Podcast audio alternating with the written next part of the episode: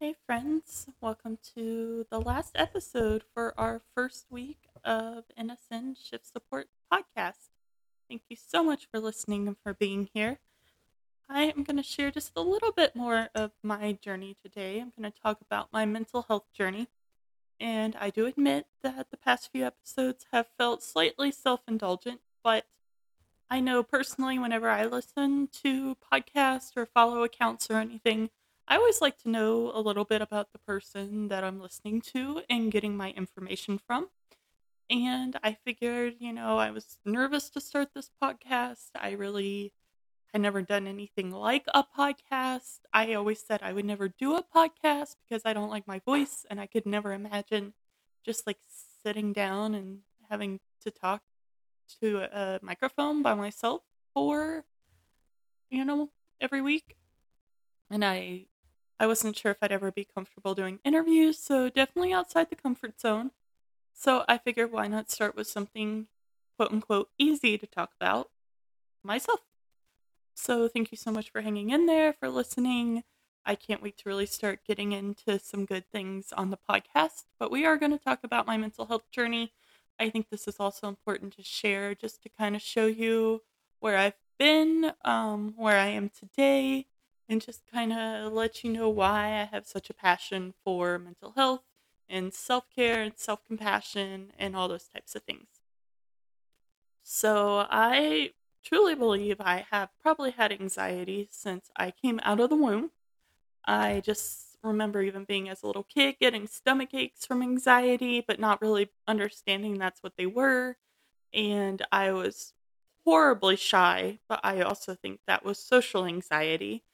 And, you know, when a little kid's shy, we kind of don't think a lot about it, especially back in the 90s. So I think anxiety is something I've just kind of always had. And then when I got into high school, I had my first bout of depression, went on antidepressants for a very short amount of time because I was in high school and decided I didn't need them. And just, you know, I've had my struggles. So I've kind of gone back and forth with depression. Like I said, I feel like I've always had a lot of anxiety that I just kind of dealt with. And then came COVID and nursing. Nursing definitely will take a hit to your mental health. Even if you've never had problems with mental health, it is a tough profession, and the things that we see and do every day is just not, for lack of a better word, normal. It's not what we're supposed to do and be exposed to. And nursing school does not teach us how to deal with those feelings or process those emotions or grieve the death of a patient. It does a really, really terrible job at teaching us to take care of ourselves in our profession. So I had, you know, periods of burnout throughout my nursing career. I had struggles with, you know, tough patient situations and deaths and things. But when COVID came, it really, really hit me hard. The death was awful, but I think the suffering was the worst. That's what I always said. Just the suffering, the watching people suffer was really, really hard. And then when the Delta wave hit and almost all my patients were dying, and it just felt like we couldn't do anything to help anybody, I really hit a dark place and I really developed a debilitating depression. I went to, I flew home from Florida for an annual appointment, and as the NP was leaving, I barely muttered out, you know, I need help. And I told her what I had been going through. Um, we ended up talking to the physician, and I was diagnosed with PTSD, post traumatic stress disorder, from working COVID, and they started me on medication which I will say did help. Unfortunately, it does come with some side effects, but it definitely helped. And it kind of helped me get past the really, really terrible feelings, but it took months before that started happening. So in November, I chose not to take another contract and to just take some time off to take care of myself. And like I said, I was just suffering from debilitating depression and PTSD. I couldn't get out of bed. I couldn't feel happy. I was crying all the time. I was having nightmares and flashbacks of my patients passing and suffering in codes and rapid response. And it was just a very dark time. But I did finally realize, you know, I don't want to live this way anymore and I don't want to feel this way anymore. So I was taking my medications like I should for once. I started therapy with an amazing therapist. I love her. I actually did some nurse coaching sessions with Liz from Chronic Nurse. I highly recommend her. Um, you can find her on Instagram. I'll put that information in the show notes. And I started really trying to work on my self care. I started doing some yoga, some meditation, deep breathing, trying to get myself out to do walks every day. Um, it was a really hard time as well because in January I caught COVID and developed long haul. So I was having a lot of physical chronic illness symptoms with my depression. So I'll, usually before COVID, I would run and exercise and be out in nature, and all these things really helped me. But that really wasn't an option when just getting off the couch made me lightheaded and my heart rate would shoot up.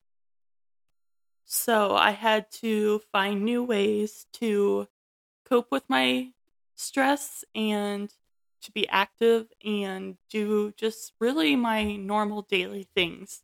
I wasn't cooking, I wasn't eating well, I wasn't cleaning. My husband really was having to do pretty much everything for the household. And I am so thankful to him that he supported me and he never made me feel bad, but it was definitely a dark time. So that is where Liz helped me a lot was learning to pain pace and meal prep earlier in the day when I felt better and helping me find yoga and things that I could do to feel active but weren't so hard on my body. She also has chronic illness and is a nurse and even a mom now, so if you if you have chronic illness, I highly recommend her as a nurse coach. You don't have to be a nurse. She'll work with any woman with chronic illness. I also started the support group, which I mentioned in an earlier episode. My therapist really encouraged me to do that. I've gotten a lot out of that, both by guiding it and also just by having people that would listen and I could share to.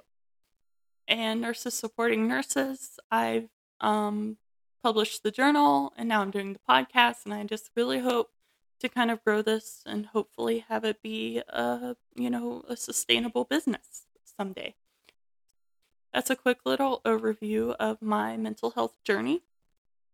Thank you so much for tuning in to another episode of the NSN Shift Support Podcast. I really appreciate you being here. It means so much. If you are enjoying this podcast, I would love if you would share it with a fellow nurse, nursing student, or a CNA who you think, or any healthcare worker really, who you think would find it helpful. And if you would leave a rating or a review, um, from what I'm learning about podcasts, that is really the best way to help it grow and reach new people. So hopefully, we can find new people to join the NSN community and receive a little bit of support before their next shift. Today's affirmation for your shift ahead is I am doing the best I can, and that is enough.